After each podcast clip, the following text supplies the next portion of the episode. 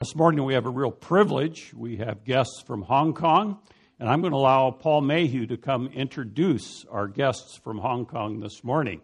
Paul. This morning it is a great uh, privilege and honor uh, for me to have our very dear friends Isaac and Lydia. Uh, and Cantonese is something like Liu, and Mandarin, what I speak, is Liao, is their last name, L I U is uh, so when you can meet them after the service, uh, Isaac and Lydia. And uh, Isaac and I have known each other since 1984. When I went to Hong Kong in 1984, their home church, which is called Mingji Church, they invited me to be the assistant pastor. And Isaac is the first church member of that church. It's the first church we that the Conservative Baptist planted in Hong Kong, and he's the first member, the first baptized member. He became a deacon at 21 years old. So he's been a church leader since he was 21 years uh, old, and now he's just a little bit younger than me, but he looks much younger than me. And uh, we have done ministry things for many, many years. Uh, my C, the CMS ministry that I do up in China, all of the training and that, I'm the director of that board. He's the vice director. That everything that, we do, we do a lot in tandem uh, together. As, uh, it's a very wonderful privilege to have him. And this morning, we've asked him to come and share his testimony. And it'll be a bit about his salvation testimony, but a lot will be a bit different. So he has a message from the Lord to share with us. So, Isaac, please come and uh, have freedom to share with us, please.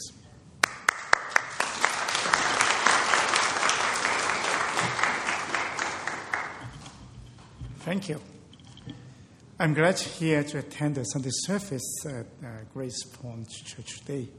It's my honor to give my testimony here. Uh, I'm now a retired high school principal, so this is my uh, vacation here. I was a geography teacher and have been a high school principal for the last 17 years. I have two sons. They are all married, and I also have one grandson and one granddaughter. Okay, thanks God. My two sons and my two daughters in law are devoted Christians, and they are also lay leaders in the church. It is God's grace. And today I'd like to share about uh, God's grace on my Christian life in the last 60 years, but I very short in several minutes. Um, I will divide it. Uh, I will divide my Christian life into three stages. The first stage, from a non-Christian to, to become a devoted Christian. The second stage, from a devoted Christian to become a local church leader. And the first stage from a local church leader to become the Lord's servants, to preach and teach God's words, as well as to lead the church development. I must mention that the development and the growth of my whole Christian life are the grace of God. I've, I've just walk on the way that God has provided for me. It was totally not due to myself. All are God's grace. I think it is very uh, surprising when I attend the church. Oh, this church is a Grace Point church. And today I share the t- testimony, the, t- the, the, the title is All Are God's grace. Okay? I was born in Hong Kong. My parents were not Christians. When I was 16 years old, I first attended the Christmas service at Mingei Church. Why I attend that service? Just one reason. I was boring that time. So I think, okay, Christmas time, go to the church maybe better. So I attended church. And that Christmas sermon attracted me, continuing to attend Sunday service. And half a year later, in 19, 1972, June 4, I was 70 years old. I was baptized. And I was the first church member of Mingei Church. So I think this is God's grace. I became a Christian when I was young. When I was 19 years old, studying in the university, I made a decision. I decided to follow Jesus Christ with my whole life. And I decided not to be a Sunday Christian, but to be a committed and devoted Christian in the church. So, in one summer, I spent two months to read through the Bible, book by book, from Genesis to Revelation. And also, I start a youth fellowship in the church to promote gospel and to train young people. That is, young people means high school students. So, by God's grace, I, thank God, I decided not to be a Sunday Christian because you know that many, many Christians are Sunday Christian only. And I hope, I want to be a devoted Christian and to serve the church with my strength. So, this is the first stage of my Christian life. When I was 21 years old, in May um, 17, uh, 1976, uh, Mingei Church became an independent church, and I was elected to be the chairman of the first board of deacons of Mingei Church. So, very young, no experience. But this is God's grace. This God's grace, I was willing to be the leader of my church. At that time, Mingei Church had just 20 church members in 1976. And then from 1976 to 1990, within this 15 years, Mingei Church had a rapid growth. The church members increased from 20 in 1976 to 250 in 1990. And during these 15 years, I was the chairman of the Board of Deacons. So, it's God's grace. Let me participate in the process of church development in Mingei. And then uh, our church tried to uh, have some daughter churches. And at that time, and at this moment nowadays, we have, uh, besides Mingei Church, the mother church, we have four other uh, daughter churches. And these daughter churches, they are all independent. And this is the second day, second stage of my uh, life, my Christian life. And then I go to the third stage. When I was 34 years old in, um, in 1989, 1989. I decided to go to the Bible school to study theology. I, uh, I memorized that at that time I was taught with Paul whether I will be a full time pastor or still a high school teacher I thought that as a church leader, I should understand God's word more deeply and widely. To study theology, I thought is a good way to help me. Firstly, I did a part time diploma in Christian studies in China Graduate School of Theology in Hong Kong from 1989 to 1991. And then I spent one year. I went to Canada, Vancouver.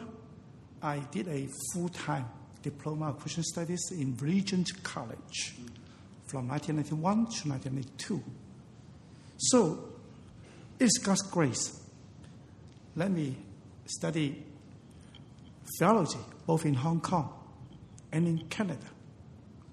And then, when I finished the study, I go, I went back to Hong Kong. I still continue to be a high school teacher. And but my ministry in the church was changed. I was elected to be the chairman of the Hong Kong Conservative Baptist Church Association, as well as I was appointed by several CB churches in Hong Kong as their church advisors.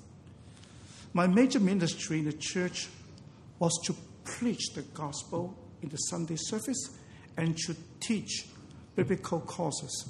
For example, Christian ethics, uh, uh, theology, etc. So this is also God's grace.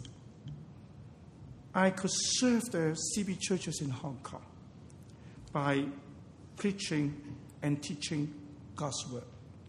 Because uh, when I examine my ability, because I'm a high school teacher, I like reading Bible, so I think the teaching ministry is suitable for me. And also by God's grace, I could participate in leading the Hong Kong CB Church Association for the last 25 years. During these years, I systematically learned God's Word, read theological books, read spiritual books, deeply studied the Bible book by book. I found that I still need more time to understand the Bible, and I still need to seek God's wisdom. So, this is the third stage of my Christian life. How about the last stage? I don't know. because uh, I read so many books. Many books talk about the growth of Christian life. Usually, many Christians at the early stage, okay, very good. Step very good, and then uh, grow very good.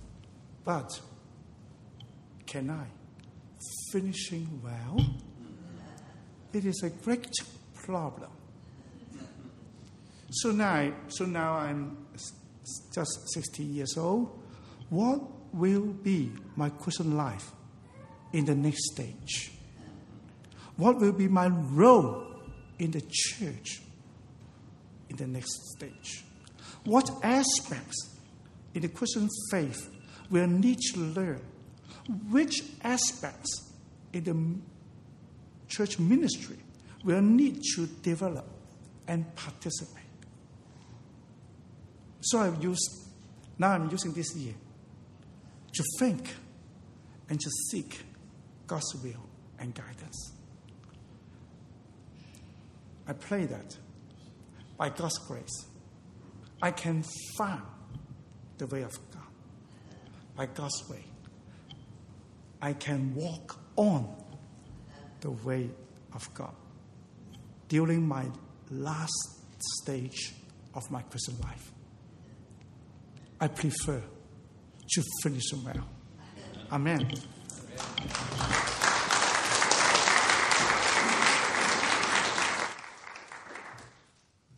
Thank you so much, Isaac. That is such a key for all of us is the plan and be intentional about finishing well. So thank you for that testimony. Uh, Don and I had the great privilege uh, when we were in Macau in 2012 of meeting Isaac at the 25th anniversary there in Macau, and then we got to meet Lydia this morning. And we are privileged to have you here. Thank you so much for coming and visiting us, and we are very appreciate it very much this morning.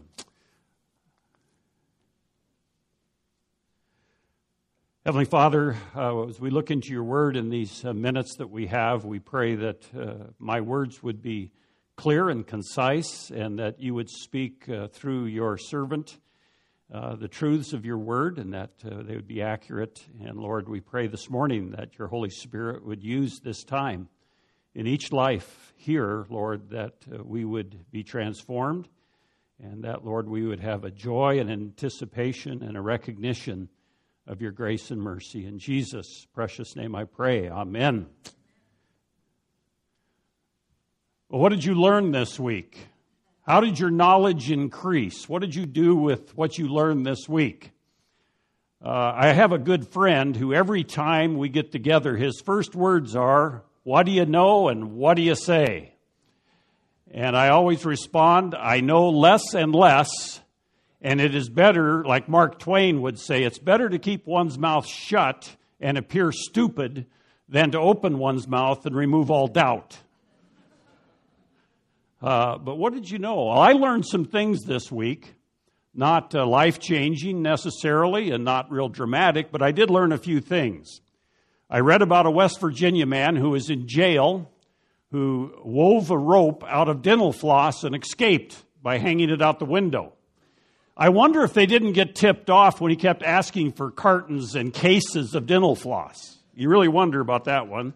I also learned that a kangaroo can jump a pile of lumber that's 10 and a half feet tall and 27 feet long. That's about the length, width of this room almost. So remember that next time you go to the lumber yard.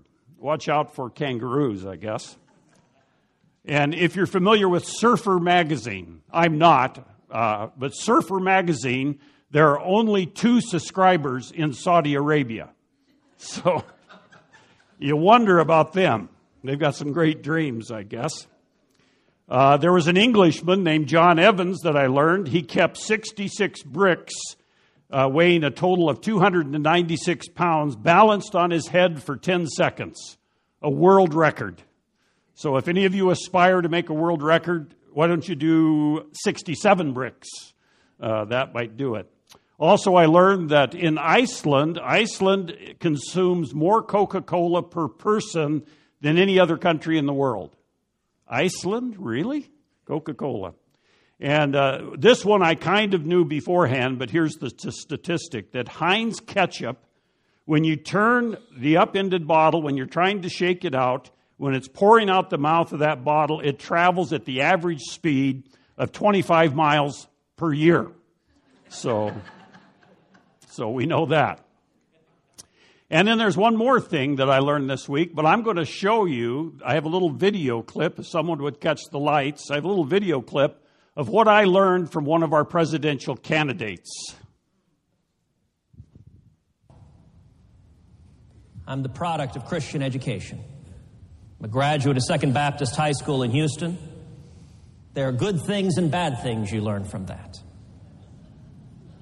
One of the things I learned, which you may not know, is that the songs Amazing Grace and the theme from Gilligan, Gilligan's Island are musically interchangeable. Amazing grace, how sweet the sound that saved a wretch like me. I was was lost, but now I'm found. Was blind, but now I see. Was blind, but now I see.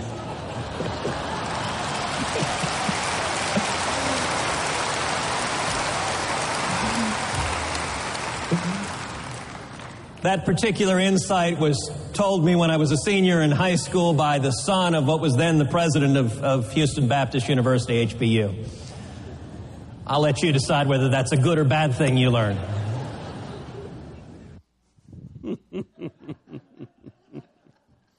I did not know that. So some of you may have known that. That's what I missed out on on a Christian education in high school, I guess.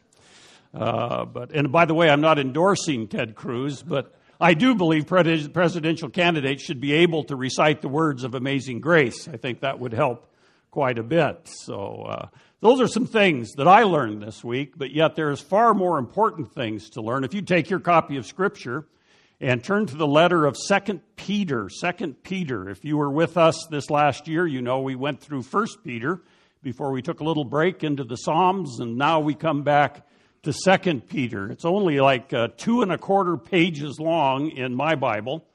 But the letter of Second Peter, Peter is writing about 60, between 65 and 66, 64 and 66 AD. He was martyred in 67 AD, and so this was his, probably his last written work, his last letter to Christians uh, that he was addressing here. So if you would uh, take your copy of Scripture, I'm going to read the beginning passage for you. If you would stand as an act of worship as we read God's Word as you follow along as I read this. 2 Peter, 2 Peter chapter 1, verse 1. Simon Peter, a bondservant and apostle of Jesus Christ, to those who have received a faith as the same kind as ours by the righteousness of our God and Savior Jesus Christ. Grace and peace be multiplied to you in the knowledge of God and of Jesus our Lord, seeing that his divine power has granted to us everything pertaining to life and godliness through the true knowledge of him who called us by his own glory and excellence. For by these he has granted to us his precious and magnificent promises, so that by them you may become partakers of the divine nature, having escaped the corruption that is in the world by lust. Now, for this very reason, also apply in all diligence to your faith, supply moral excellence, and in your moral excellence, knowledge, and in your knowledge, self control and in your self control, perseverance, and in your perseverance, godliness, and in your godliness, brotherly kindness, and in your brotherly kindness, love. For if these qualities are yours and are increasing, they render, render you neither useless nor unfruitful in the true knowledge of our Lord Jesus Christ. Thank you, Lord, for your word today, and thank you that as we look briefly at this letter of Second Peter, as we survey it this morning, as we introduce it, that we would be gripped by the fact that uh, Peter uh, lived in an era that is not too much unlike ours, even though separated by centuries and oceans and cultures. And yet, Lord, you have much to say to us through this short little letter of Second Peter. And we pray that we would be attentive this morning. In Jesus' powerful name I pray. Amen and amen. One of the key words that we find in 2 Peter is the word to know, the verb, or knowledge. Peter refers to it some 16 times.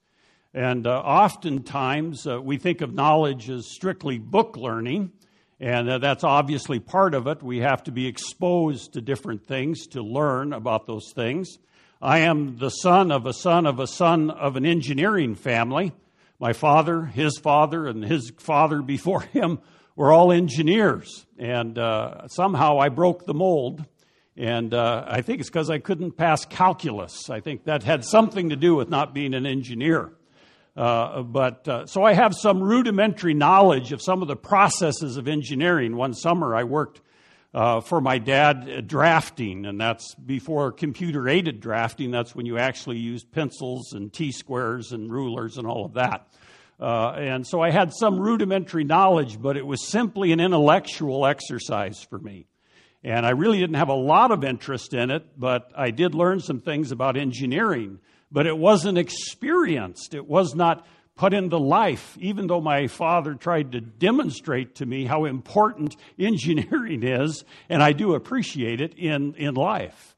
Uh, and that's the idea that Peter has here in those 16 occurrences in this two, just two pages of, of a letter. Uh, he is emphasizing the fact it is more than intellectual knowledge. Yes, that is important, but there's an experiential understanding of what you learn intellectually. And then that comes out and flows out in real life. And so Peter is writing to remind the believers and to introduce them to this whole concept of knowledge because it is so important, especially in their context in their context. He was writing to encourage the readers. I've got a, in the back of the, the bulletin insert, there's a contrast between 1 Peter and 2 Peter. 1 Peter, remember, he was talking about cultivating hope in a hopeless world. Well, in Second Peter, he is he's talking about faithful living in difficult times. And it seems like they both fit in the 21st century for Christians around the world. We are living in a hopeless world, it seems like, and we are living in very difficult times, and some in more difficult situations and dire straits than others. And we think of Christians in Iraq and in Syria and elsewhere in Indonesia and perhaps in the mainland China. There are believers who are experiencing more adversity and difficulty and persecution. And uh, so Peter is writing to encourage him. And he's probably writing to the same group of people that he wrote to in, in 1 Peter, because in chapter 3, verse 1, he said, This is now, beloved, the second letter I'm writing to you, in which I'm stirring up your sincere mind by way of reminder uh, he also talks about reminding us about the importance of thinking, about our mind, about exercising, how we think about life itself. I just watched a little video clip this morning before I came of Rosaria Butter. Who is it? Butterfield. Yes, thank you very much. Uh, she's a pastor's wife, but she was talking about uh, the great uh, the truths came coming out of the Reformation. You know, solo Christus, Christ alone solo gratia, grace alone. And uh, she went on to those, but she says we live in a culture and in a day and age where it's solo experientially. In other words, our experience determines truth. And my experience, since it's different from your experience, gives me a whole different set of truth concepts. And that's what we have in living in a plural society in a world like we live in today.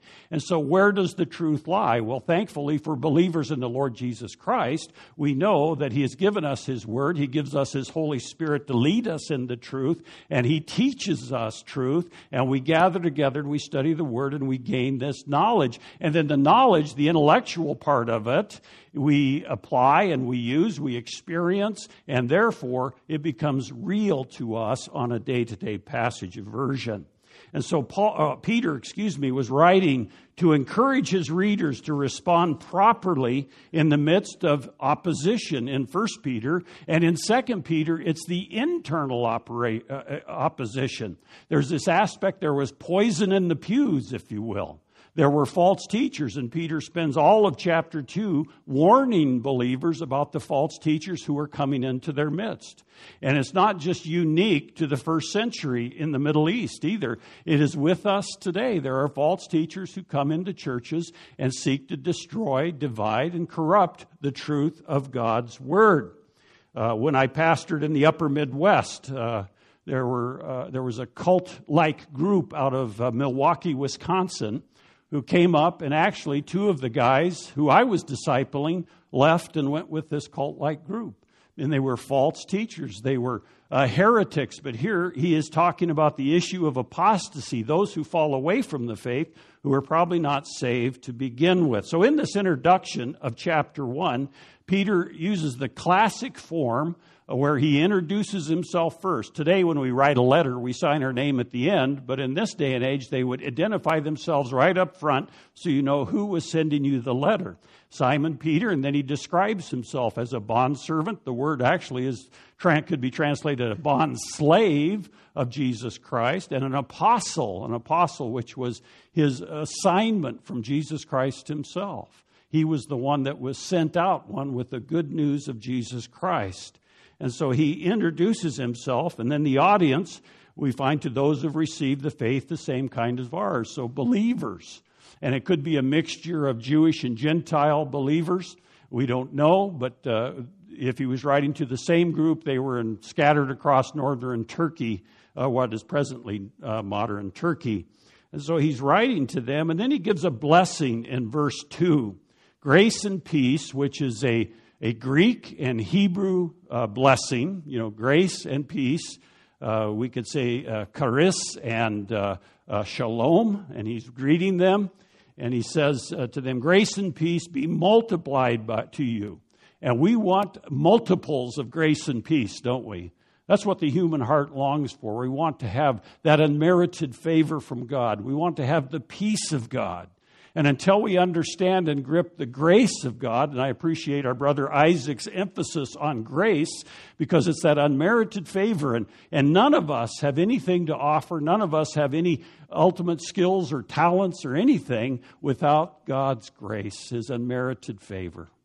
And so he says, to have that grace, to have the peace, you must have the grace. And then he says it to be multiplied. He's wishing it upon them, multiplied to you. And how is that multiplied? In the knowledge of God and Jesus our Lord.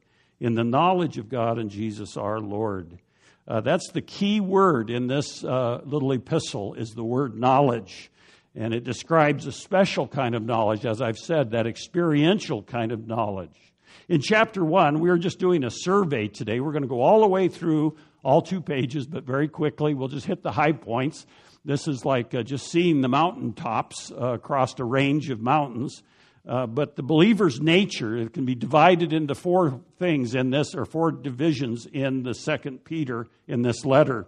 And the first one is the believer's nature. The second one is the believer's nurture. The third one is the believer's nemesis or his opposition. And the fourth one is the believer's hope. And so in chapter 1, verses 1 through 11, is our nature, and it's the work of God. It is basically God's work in each one of our lives which transforms us, changes. Us. It's His faithfulness. And there's the fact of the divine nature given to the believer. Look at the divine power in verse 3 of chapter 1 in verse 3 of chapter 1 seeing that his divine power is granted to us everything pertaining to life and godliness through the true knowledge of him. There's that word again, eh, who called us by his own glory and excellence.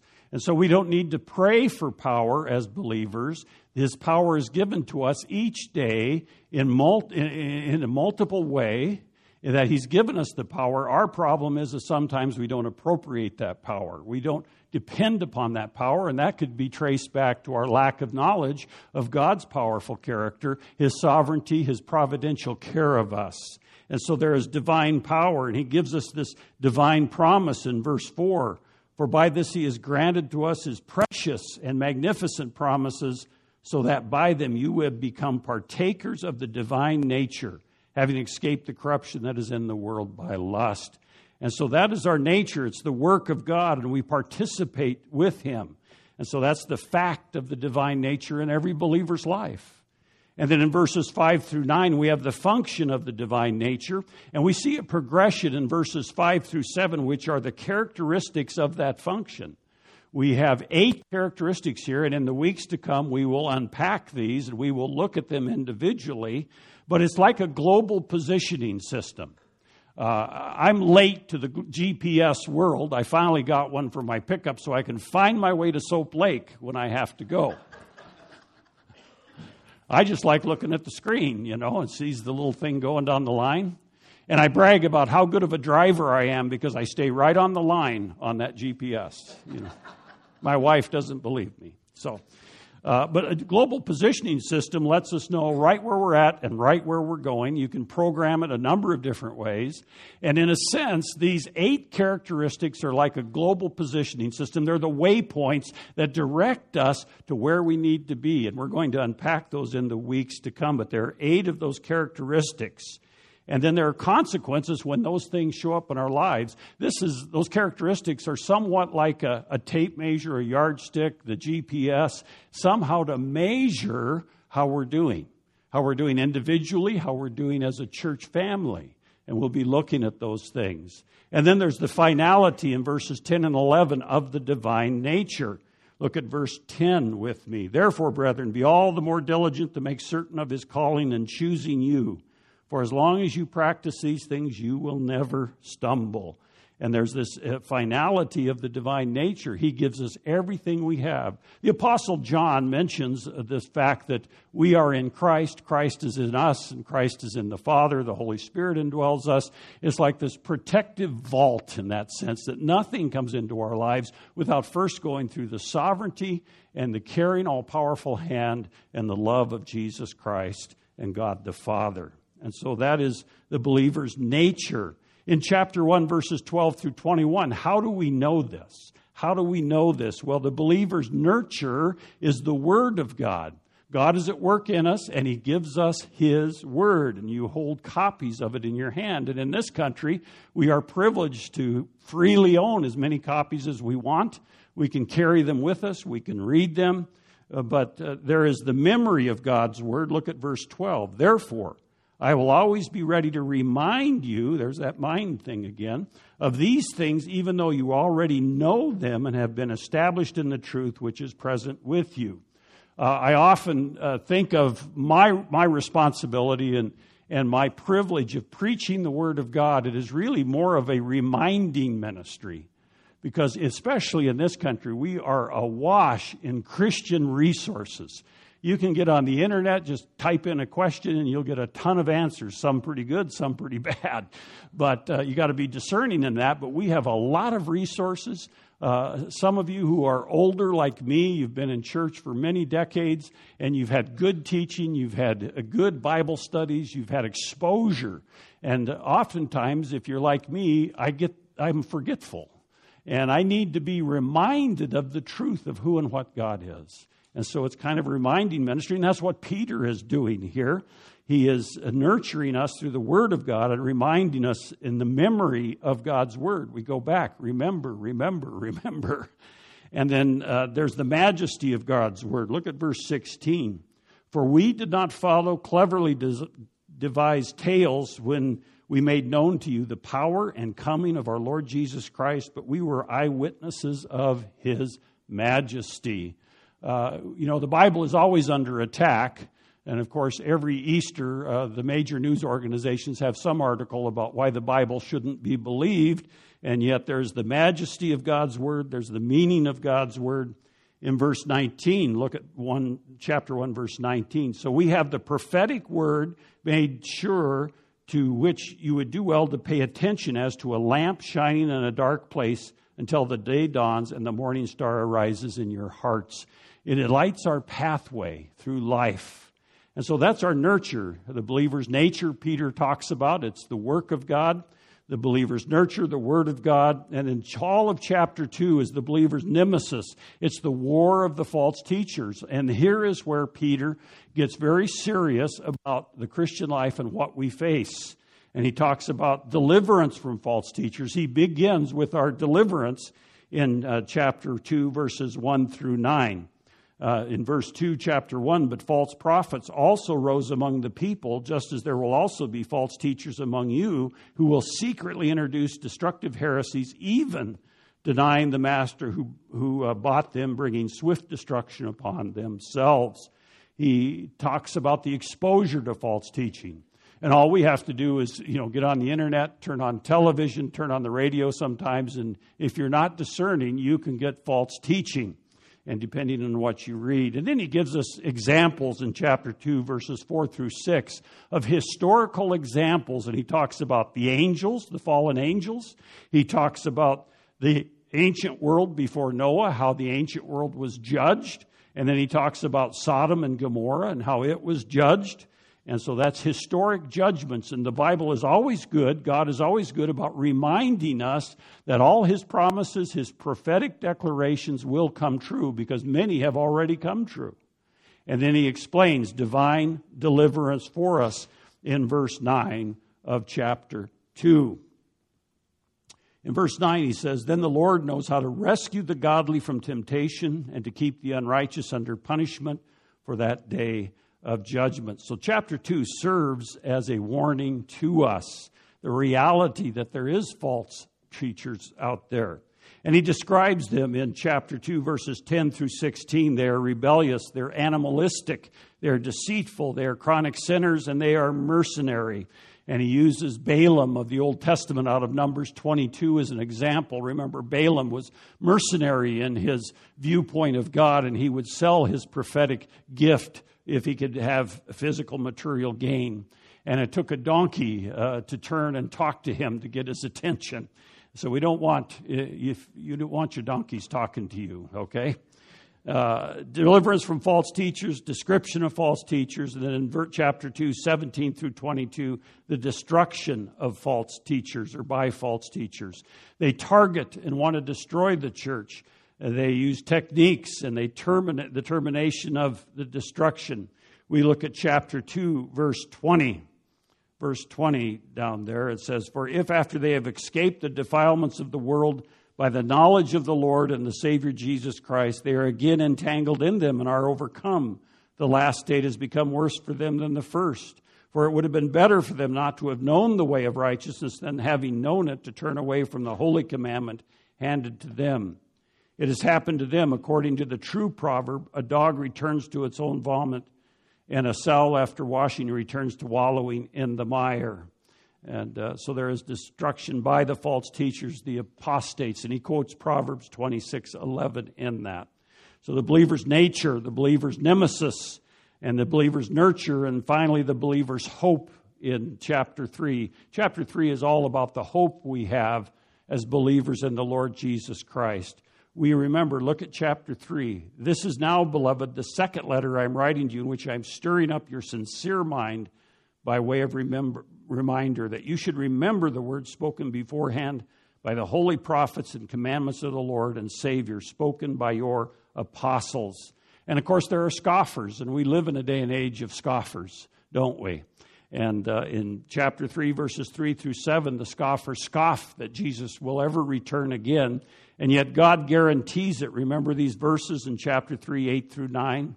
But do not let this one fact escape your notice, beloved, that with the Lord one day is like a thousand years, and a thousand years is like one day. The Lord is not slow concerning his promise, as some count slowness but is patient toward you, not wishing for any to perish, but for all to come to repentance. What a powerful verse. That our God is so merciful. When we look at the world situation, when we look at ISIS, when we look at uh, all the problems in the Middle East, and we look at the, the injustice that seems to surround the world, we look at our own country, and yet God is so merciful. He's not willing. He's not, his will is, his desired will is that none should perish, but all would come to repentance, to salvation. And then Peter describes in verses 10 through 13 this new heaven and this new earth.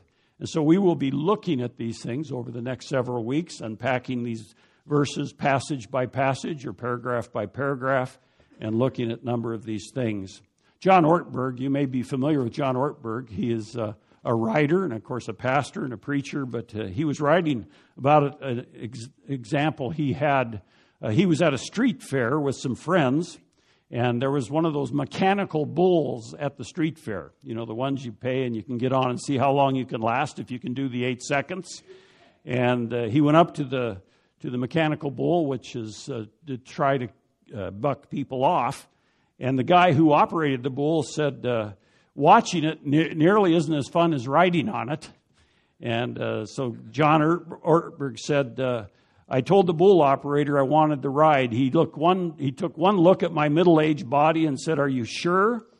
And uh, John Ortberg said, That guaranteed that I would not back down. he explained to me that the bull had 12 levels of difficulty. It might not be easy, he said, but the key is to stay centered on the bull, and you have to follow the bull. You have to shift your center of gravity as the bull moves. And so John Ortberg got on this mechanical bull, and it started out pretty slow, and then it started going faster and faster and bucking around, and uh, he was holding on really tight, he said. And then he remembered the advice, so he loosened up and tried to keep his center of gravity over that mechanical bull. I was, by the end of the eight seconds, he said, I was hanging on sideways. My arms were tired and flailing all over the place. I just hung on, and the, and the bull finally slowed down, and the buzzer went off, and I'd made the uh, eight seconds, and I was still on the bull. He said, It wasn't pretty, but I made it.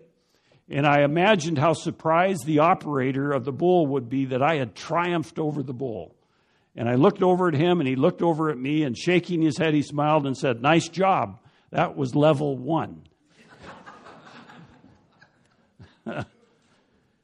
And that's somewhat like the Christian life. You know, every experience we have, every time we grow in the knowledge and in the grace of the Lord Jesus Christ, we think we're making good progress that might still be level one.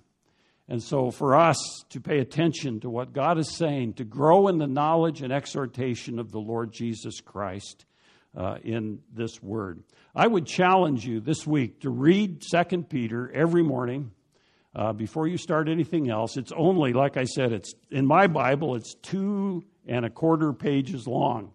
It doesn't take you long, even if you read it very slow. And I would encourage you to read it every day this week. And that will help you get your head around what the content is and where we'll be going. And it'll raise questions. And if you are one to take notes, you might jot down your questions or your observations. And that way you can hold me accountable when we come back together and we start uh, preaching out of the letter of Second Peter. Let me pray this morning. Heavenly Father, uh, we thank you for your word this morning.